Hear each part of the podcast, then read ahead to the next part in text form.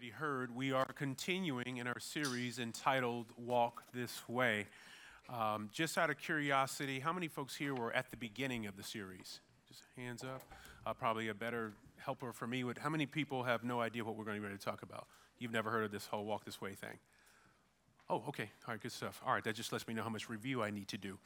So, again, as we prepare and prep each series, one of the things that we do kind of in our hearts and minds and in our prayer time is try to understand exactly where our church is within the life of its walk with the Lord. And based on just some of the comments and ideas and struggles and tensions that we were having, we felt it was a great time to just really just double down on some of the true practical implications of what it meant to apply the Christian faith in meaningful ways.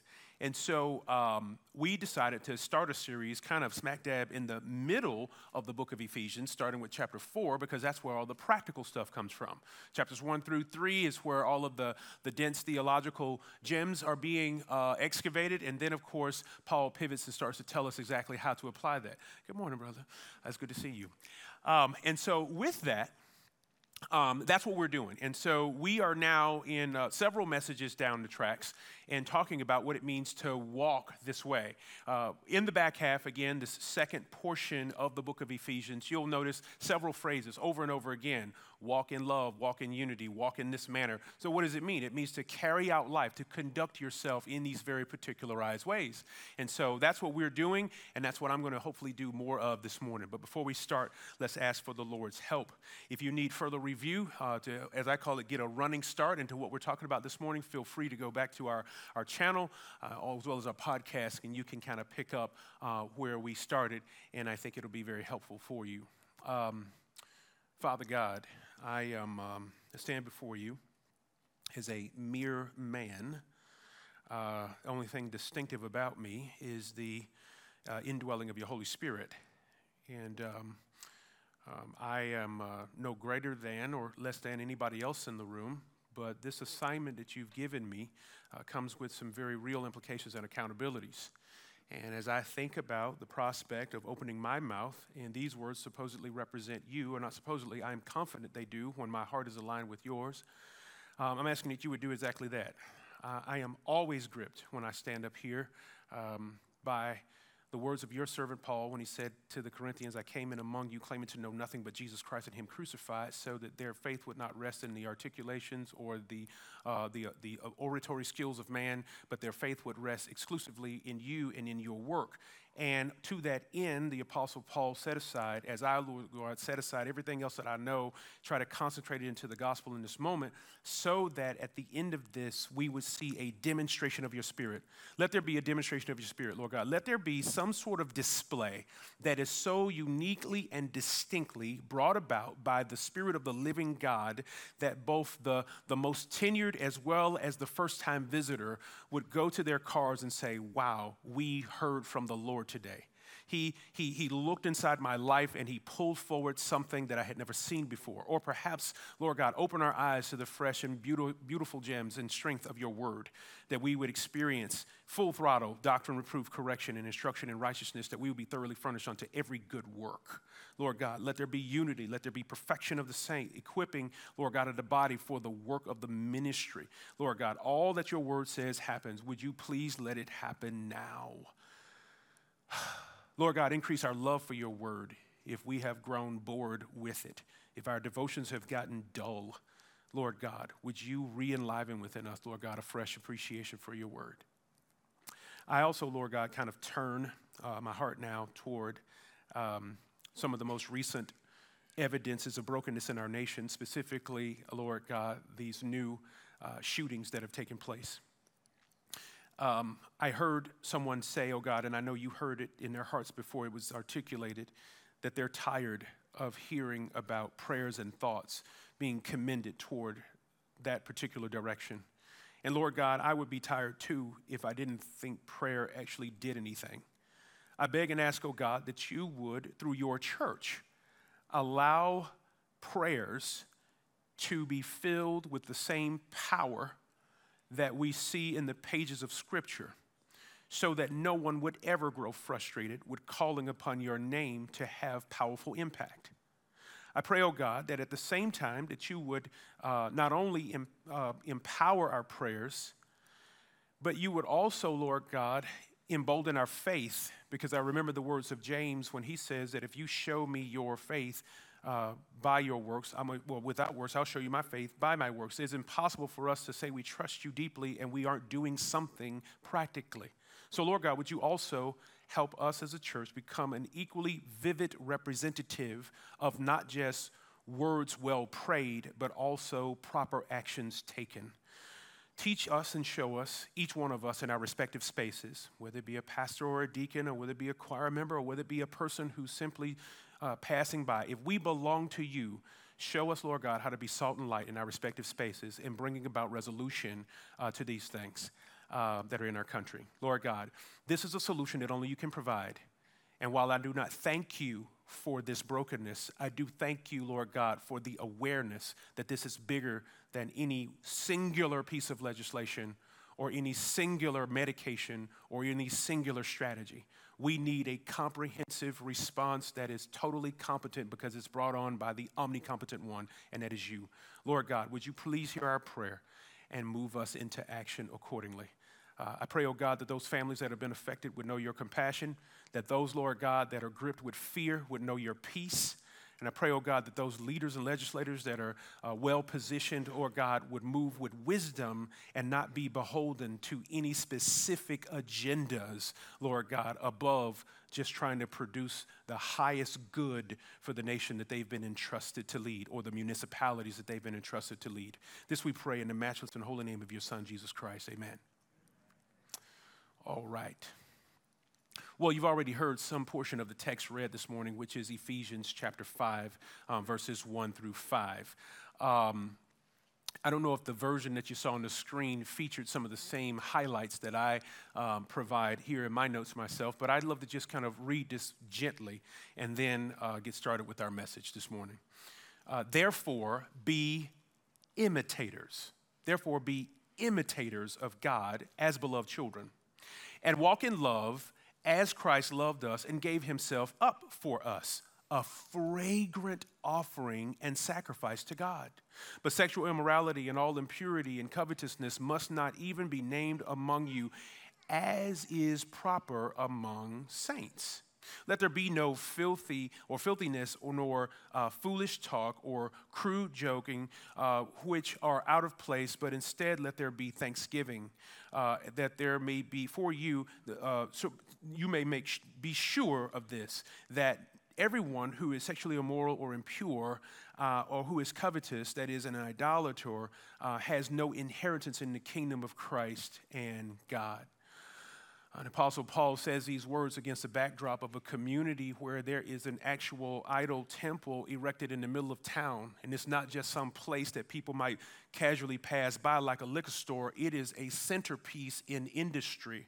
As a matter of fact, there was riots that broke out in the city of Ephesus because the gospel was gaining ground and causing people to lose revenue and lose jobs because the Spirit of the Lord was moving in such a way that it impacted industries that were anchored in evil. And so when the Apostle Paul talks about this idea that these distinctive behaviors should not be found amongst the saints, he's drawn this clear line of demarcation that, hey, if you got saved from that thing and you're now coming to this temple, the temple of the living God, you should be living distinctly and you should be living differently. But before Paul gets into some of the granular particulars of how they should live and not live in this very distinctive way, he employs a very interesting phrase. He says, therefore, be imitators. Therefore, be imitators. Now, we have a phrase in our culture today that says that art imitates real life. And we are very familiar with the idea of imitation, but after today's message, I'm hoping that for the believer that we'll do something. We have a slight modification when we think about how art imitates life. We also have another phrase. We say that imitation is the highest form of flattery. I believe that we're going to see something in today's text that demonstrates that imitation is not the highest form of flattery, but for the believer, it is the highest form of faithfulness. And that's where we're going this morning. when we talk about this idea of imitation, specifically as an art form, I'm absolutely certain that the Apostle Paul had in view some of the theatrical works of what we know as mimes. And we're going to discuss that in greater detail. This idea of mimicry or mimicking things, it would be where someone would write a play and maybe just through gestures or through actions, the audience would be able to kind of enter into that. And there's all kinds of gestures in life where the arts are imitating real life, that we get these very candid and vivid views in a minuscule, small way that's pointing to a much bigger reality. When I was a little boy, one of the gestures of this type that I was really taken by was this small, artfully crafted metal pencil sharpener that was in the shape of the Sears Tower in Chicago. My grandmother kept it in a special drawer because it had been given to her as a souvenir from her daughter who was then living in Chicago. And I had never been to the Sears Tower. But this thing was so artfully done. Number one, I love to sharpen pencils. But number two, it was really dense and heavy. And the artist had spent a great deal of time carving out the windows and the little antennas and the terraces. And you could just look at this thing and you could understand something of the actual Sears Tower. Some years later, I would actually go to the Sears Tower, and I'd be like, oh my goodness, I remember this. Now, this is even more grand, but wow, I remember this. A similar experience would happen in my life because my grandmother also kept a drawer of postcards. She had a brother who was in the Marines, and she had other family members. If we would go various places, back in the day, postcards used to be a thing. I think they still are. They sell them. And one of the things that I cannot escape to just recall and bring to your attention about postcards is that these aren't just common photos. Have you noticed that postcards represent these really, really, really robust, colorful, highly textured representations of the place? Like I remember my grandma having these postcards that actually had like a feel, and if you moved them, you could actually see the waters kind of shimmying down the fall. It was so vivid, it would look as if you could touch the rainbow. I mean, it was almost as if you were there. It was as close as being there as you could get without getting on an airplane to go and see the falls. And I love that about these small gestures. Well, why do I spend so much time on this? Am I trying to get us to get on a travel binge? It's summer is here, that's what I want to do? No. The reason that I bring up these small, minute gestures is because I believe that the walk of the believer should give the world an equally vivid glimpse into the heart of God. In other words, there is something that when people handle us, our little tiny minuscule lives, something like maybe a postcard or maybe something that has been sculpted, we ought to mimic something of the heart of God. We should provide such a vivid presentation that people want to actually go there. We should walk in such a way, we should walk out the Christian faith in such a way that our lives provide the most vivid presentation of what God is like that they have ever seen, and it compels them to want to seek him out. Jesus did it first.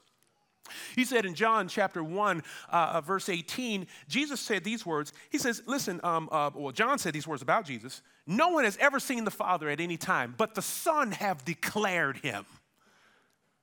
And then Jesus would even go further when you get into John chapter 14, when he was telling his disciples that I'm going to a place and I'm going to come back and get you. And the disciples were having this little dialogue like, man, we don't know where you're going and we don't know the Father. And he was like, have I been with you so long a time and you do not know me? In other words, Jesus says, I have given you the most vivid demonstration of the Father that you could ever behold without seeing the Father himself.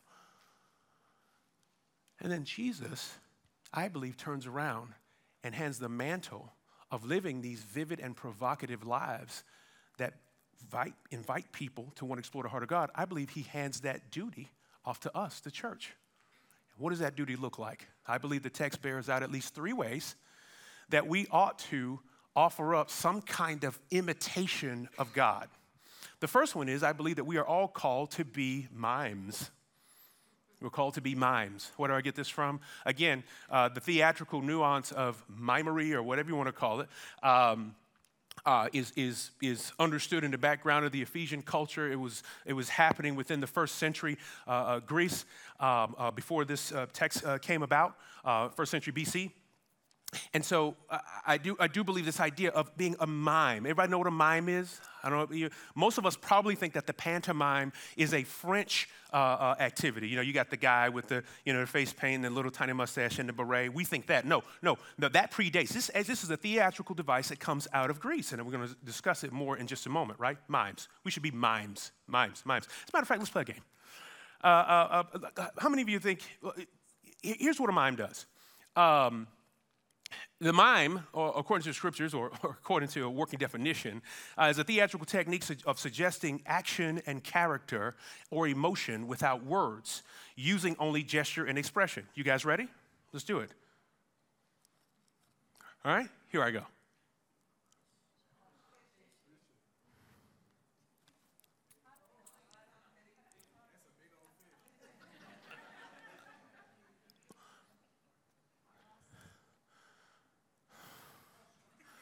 Right? I caught a boot instead of a fish, right? You got it. All right?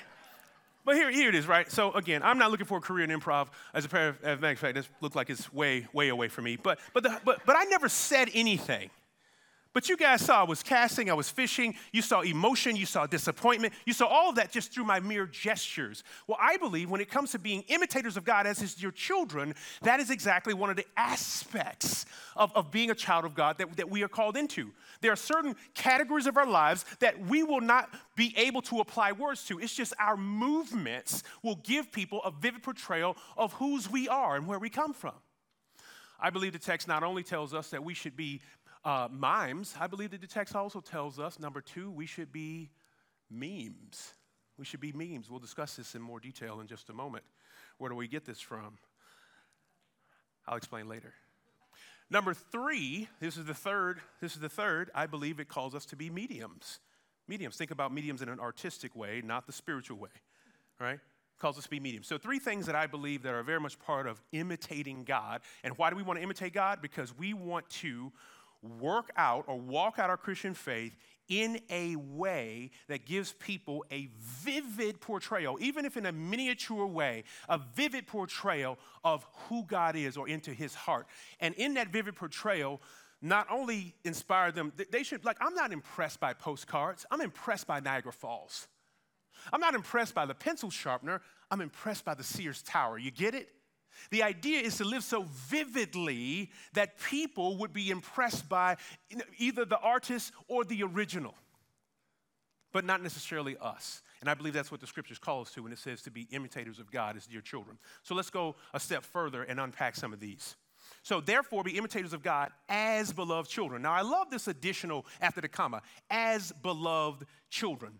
I think it's super critical for us to recognize that while all human beings are made in God's image as a function of our nature, right? We are made in his image. We emote. We have intellect. We have emotion. We have will, right? We have memory. We have morality. We have rational capacity. We are made in the image of God. That is a very part of our nature. But not everyone who is necessarily made in the image of God is necessarily a child of God. The distinction is relationship-oriented. The Bible puts it this way, that all who receive him, in John chapter 1, verses 12 and 13, it says, but to all who receive him, that is to receive Jesus came into his own, and they didn't receive him not, but to all who did receive him and believe on his name, he gave them the right to become the children of God. So we don't create the right to become the children of God. Faith in Christ creates that right.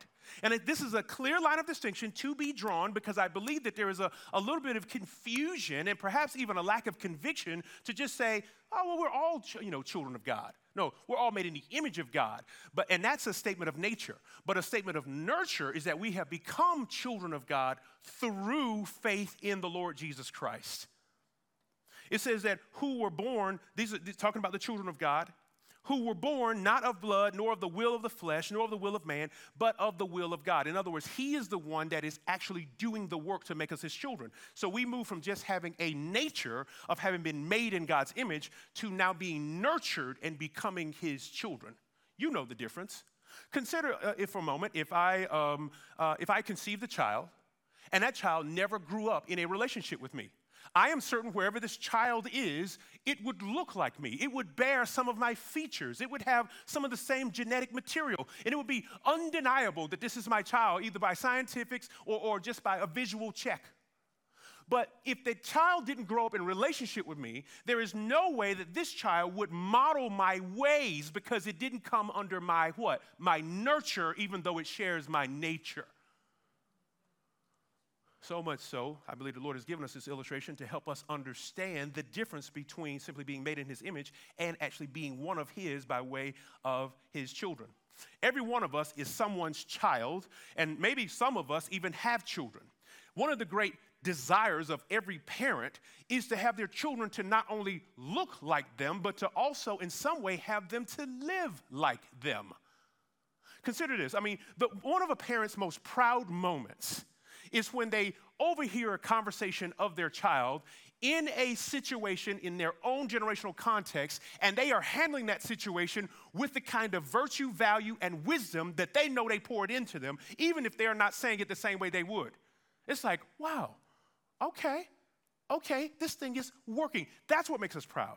Like, it's okay that Amon kind of looks like me. It's okay that Doria kind of looks like me. I'm cool with that nature, but no parent worth their salt is just satisfied with a child who simply bears their resemblance. We want their character to be like ours, or at least we want their character to demonstrate that they've had some kind of positive and virtuous training from us. You see this born out on the soccer fields all over America. Somebody's child out there is killing it. I mean, racking up the goals, and you hear other parents chattering, whose child is that? And you don't want to say anything, but you just kind of lean forward and just kind of like this. Wait for them to say it again, and then you maybe say their name. That's right, Scotty. Stay with it, buddy. You know, so they'll know that this is your child, right? We get great pride when we see them doing something good. Now, if they're not performing well, great loving parents also encourage, that's okay, buddy. Next time, you'll get them. But you know that swell that you feel when they're doing well? Well, God never retracts or withdraws His love from us because we're underperforming per se, but there is something beautiful, blessed, and awesome that the Father does bless when He sees our lives mimicking something of what He has put in us or modeling something of Him. Every parent derives great pride from that. The Bible goes on to talk to us about this difference between just the nature of having been made in God's image and the nurture of being His child. It very explicitly says in Romans chapter 8, verses 14 through 16, that for all who are led by the Spirit, that's an act of obedience, all who are led by the Spirit of God are the sons of God. For you did not receive the spirit of slavery to fall back into fear, but you have received the spirit of adoption as sons, by whom we cry, Abba, Father. The Spirit Himself bears witness with our spirit that we are indeed the children of God. Notice the difference. He doesn't just say you're children of God just because. It says the children of God are those who are led by the Spirit. And so then, this work of mimicking the behaviors of God is one of the signatures of our both belonging to Him, but also it is a significant part of us giving witness to the world of what God is like. Remember, Christ comes into the world. No one has seen the Father at any time, but we learn His nature and ways through the behaviors of the Son, and now we have been handed that task. For those that are His, we mimic His behaviors. And in very small, tiny ways, while we'll never be able to display the whole character of God, the tiny portion that we do demonstrate is very much part of our responsibility. I mean, if God is infinite, right, we can't even get our arms around Him.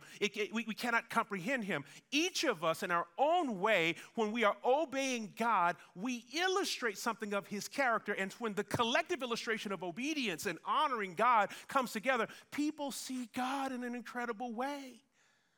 So this isn't just about obeying to get blessed. This is about obeying to provide this vivid demonstration of God's character. We're called to be mimes. Something about the articulation of life tells a story of what God is like.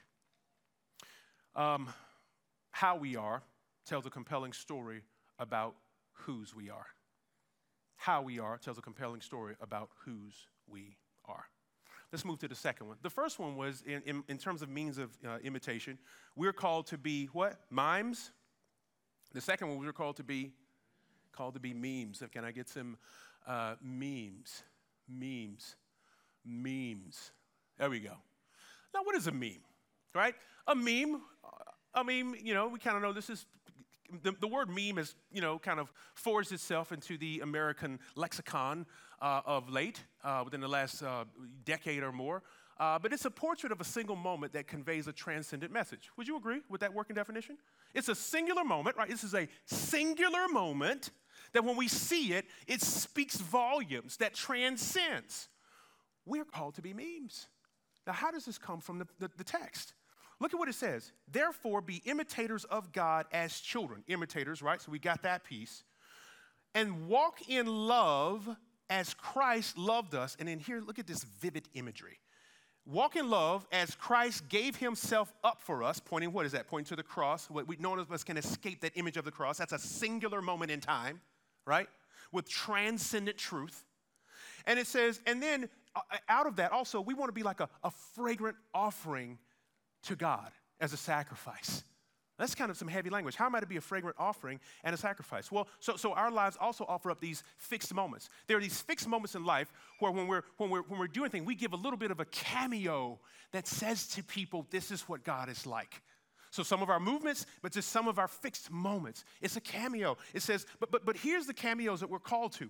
It says to do them as a sacrifice. Now, this is interesting language because when you look at Romans chapter 12, verse 1, it says, I appeal to you, therefore, brothers, by the mercy of God, to present your bodies as a living sacrifice, holy and acceptable to God, which is your spiritual worship. This would have resonated in two ways in a Roman audience, especially if there's Jews and Gentiles in the room. Obviously, those that are coming out of idolatry would have been fully familiar with the movements of sacrifices taking place, live animals being sacrificed within the framework of a temple. And then at the same time, Jewish folk would have been fully familiar with the calendar of sacrifices outlined for them in the law and specifically disclosed on how they have to handle all of it in the book of Leviticus, right? So you ready for a brief study of the book of Leviticus? Here we go. In the book of Leviticus, there are at least 12 offerings that are illustrated here. The sin offering, the guilt offering, the efficacy offering, the burnt offering, the wave offering, the grain offering, the peace offering, the thanks offering, the votive offering, the free will offering, and the ordination offering. Anybody want me to read those again? Do you plan on trying to hold on to them or memorize them? Well, glory be to God, you don't have to try to memorize all the offerings. But I do want you to go back and read the book of Leviticus. You might enjoy it now. Here's why you might enjoy the book of Leviticus. I believe that if you read the book of Leviticus, it will exponentially increase your appreciation for Christ's work on the cross. Here's why. The reason that we no longer have to go to a temple and hire a full-time priestly staff to conduct these sacrifices for us on a regular basis or keep special goats without spots in our backyards that we can't eat because we got to take them to the temple, or we have to find pigeons and pull their wings off, or save special grain for God and pour wine on a flame and hope God don't get us and that he really does receive our sacrifice. The reason you and I no longer have to do that is because all those sacrifices were culminated. They culminated in the sacrifice of Christ. In other words, Jesus satisfied because each one of those sacrifices have a particular voice. Anybody here been to Bed Bath & Beyond, Yankee Candle, one of these other places? All them little colorful candles you buy, they got voice. That's why they're called votive candles, because they're saying something. Like it's you know, passion melon water. Oh, I want my house to smell like that. We don't even know what that is, but we buy it. It was like, you know, I'm like, this passion melon water, baby. It's in here. The candle's supposed to be making a statement, right? You know, pumpkin, New Horizon. What is that? You know, it didn't even New Horizon. You know what I mean? But these candles have all these names. And when you light it, what you're saying is that statement is being released in our home, right? Well, here's the other deal. Every time a sacrifice was conducted in the Old Testament, it had a statement. This is why it smelled good to the Lord when it met his approval. Every sacrifice in the Old Testament, there was one for sin. It says, Lord, I'm guilty and you're holy. There was a guilt offering. Lord, something happened between me and my fellow man that should not have happened. There's a burnt offering, which is consumed in its entirety, nothing left off the table, which says, Lord, I'm totally yours. I'm all here. the wave offering, which was thanksgiving, the grain offering, which was often like a compliment to many of the other offerings that they gave. But all of these things, all of the articulation, every single one of these 12 offerings shed light on a particular aspect of God's character, and they made a statement about a particular category of relationship with God.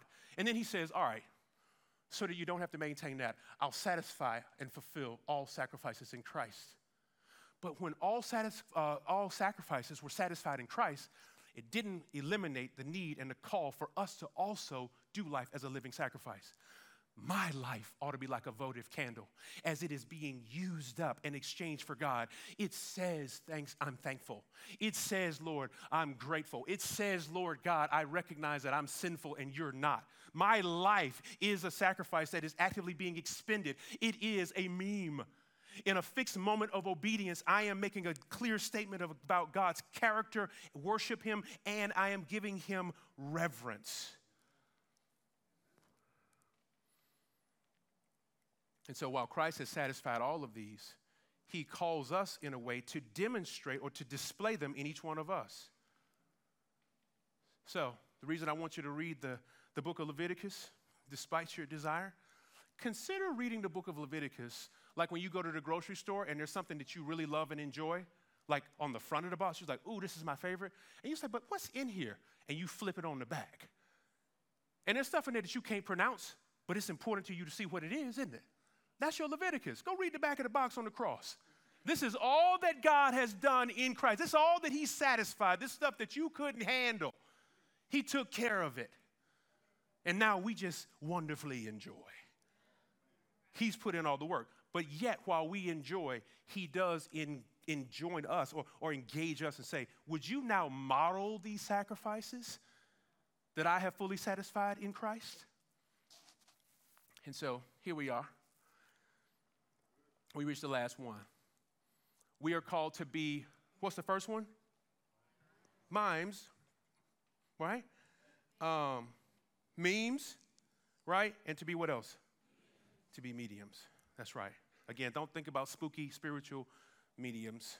Think about medium in the sense like an artistic medium is like a sculpture. An artistic medium is like a painting. Something that an artist uses to convey a message to his audience that engages their senses.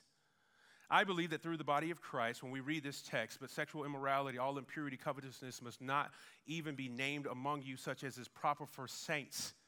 We use this word saints, and then the Lord says, okay, well, how do they even know what that means? Are we just going to walk around with dictionaries on our chest or name tags that says we're saints?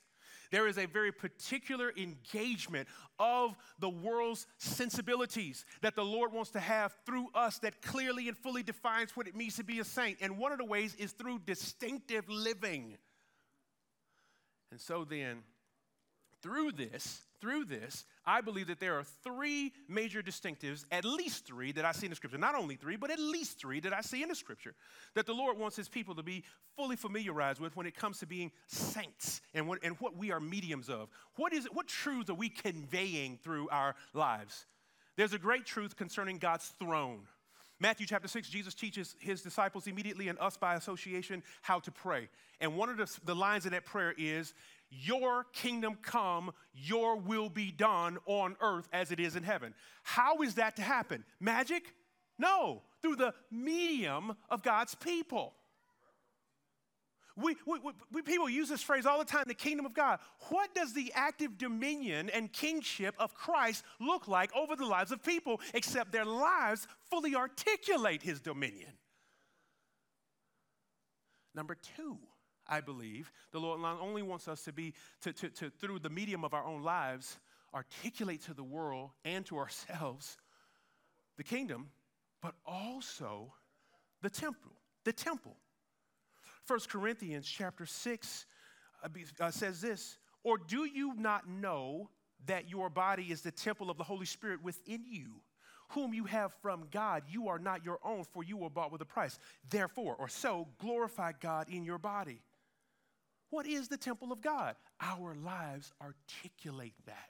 We become the medium through which God crafts that out and further defines it for his target audience. And then there's a third reality, the church. Who are they and what are they? One of the greatest misdefinitions of all time. The church is perceived to be a building on the corner with a steeple on the top and a marquee out front that tells you the service times. But the reality is the church is this. It is this place where this activity is supposed to happen. John chapter 14, verse 12. Truly, truly, I say to you, this is Jesus talking, whoever believes in me will also do the works that I do. And greater works than these shall you do. Jesus says that our works will even further exceed his. Because I am going to the Father, and whatever you ask in my name, this I will do, and the Father will be glorified in the Son. So the medium is a means through which the artist conveys something much larger than what the people are actually looking at. The Bible says things like, not only, thy kingdom come, your will be done on earth as it is in heaven, but it says, the mind that is in Christ now also be in you. What we should understand is this, and as I close, whoever's coming to the keys, do your thing. Whatever is happening in the church, the Lord is not only building a church, but he is actively sculpting a people, chiseling and sculpting. Recognize that we are not a smooth and perfect finished product. I don't know if you've ever seen a robust, really good sculpture before, but a sculpture is this incredible work that comes from this incomplete, just nameless block. And then just the artist just kind of goes through with the end in mind, chiseling away all of the rough edges, giving it very particular detail, painstaking detail that is incredibly textured. And it gives us this 3D presentation. That's the beauty of a sculpture. It's not a painting. It gives us a 3D view. And this is the kind of vivid view that God wants the lives of his people to have for the world and also for themselves. So, in all of this, why can't just Rashad minus Jesus just do all this? Why is believing in the gospel necessary? Well, we know that our nature does not inherently pursue this. There has to be a nurturing. But nurturing doesn't just come from traditional conditioning. We have found out by looking at our own selves in the mirror that there is something that is broken inside of us that needs to be fixed, not just something outside of us that needs to be maintained. What the gospel does is when we place faith in Jesus Christ, that he died in our place on the cross for our sin and was raised in victory over sin, death, and the devil, the three great forces that work against all mankind. The Bible says we then receive the Holy Spirit. And when I receive the Holy Spirit, isn't just like some penny in my pocket that's going to wash out in the dryer.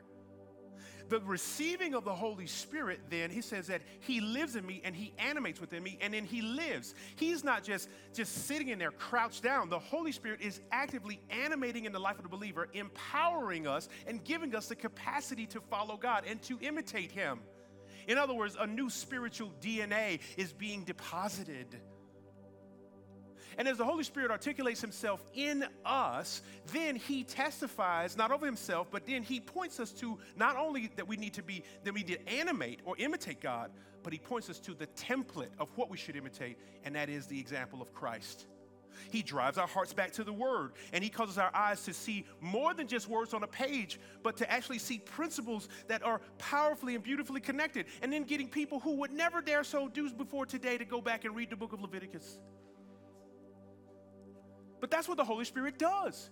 Creates this really unique and incredible gravity and transformation that we know we could not work on ourselves. And that's why we need the gospel. Apart from the work of the gospel, there is no indwelling of the Holy Spirit. And apart from the work of constantly looking at the template of the Christ, we don't know what to animate in order to be like Christ. We need the gospel powerfully working in us, both removing the shackles that would preempt us from being able to work well for God, and also powerfully working against all of the rough edges within us that still aren't responsive to God, the things that are very much part of our nature, but yet have yet to respond to God obediently by way of nurture. So the believer's walk should give the world a vivid glimpse. We are like a postcard or a miniature statue, a vivid glimpse of the heart of God. I want to pray for us in this respect. Father, in the name of Jesus, as you kind of pan the room, I believe what your word says. It says that there's no place that is hidden from your word. It also says that your word will always be effective in completing what it set out to do. And I just, Lord God, lean on the efficiency and the effectiveness of your word, and I ask that as you're searching the room, you would show those of us who are struggling to live like your mimes. We're struggling to imitate you. And it's deeply embedded within us. I mean, we got some other areas that we're knocking it out of the park, but we got others, Lord God, where we really struggle. Lord God, we need you. Please empower us by your Spirit to be imitators. Lord God, there's some of us who we see mixed moments of obedience, but we want to be people who worship you in spirit and in truth, and that our obedience will continue to illustrate something of your character, shed light and project something of your character, but at the same time, something that would just solicit your presence. We want to be with you, and we know that you are with those who obey you in unique ways. Lord God, we also want to be your mediums. We aren't just living for ourselves. We want to showcase to the world the power and the effectiveness of our God. Would you, Lord God, smooth out the rough edges in our lives? I pray for the person today who does not know you in the pardoning of their sins. I pray for the person, oh God, who all of this sounds like a foreign language, but something of it is gripping and convicting. I pray for that person that they would, Lord God, bow their head, even if in the privacy of their own car and heart, or after they get home, or even now, that they would say, Lord, if this stuff is real, would you make it real to me? Lord God, would you give them a vivid display of your heart? I pray for the person that does know you, knows you well, walked with you for a while, but have got, Lord God, rough edges that need to be chiseled. Lord God, would you chisel in a beautiful way that only you know how to do? I pray for the person who, in all of this, oh God, has been living robustly, being a vivid demonstration of your heart, but there's one thing lacking. They don't belong to a local church. They don't belong to a community with which to be imitators in plural as children of God. They're on a solo mission. And Lord God, because of that, they're not experiencing the fullness of what you've intended for their lives in the local body. Lord God, would you appeal to that person as well to find a church? It doesn't have to be Gospel Hope Church. I'm not so selfish as that. They can go anywhere. But Lord God, would you allow that person to be drawn into a relationship with a local fellowship as an expression of the next step of faithfulness and imitating you and not just flattering you? In Jesus' name we pray. Amen. Let's worship the Lord.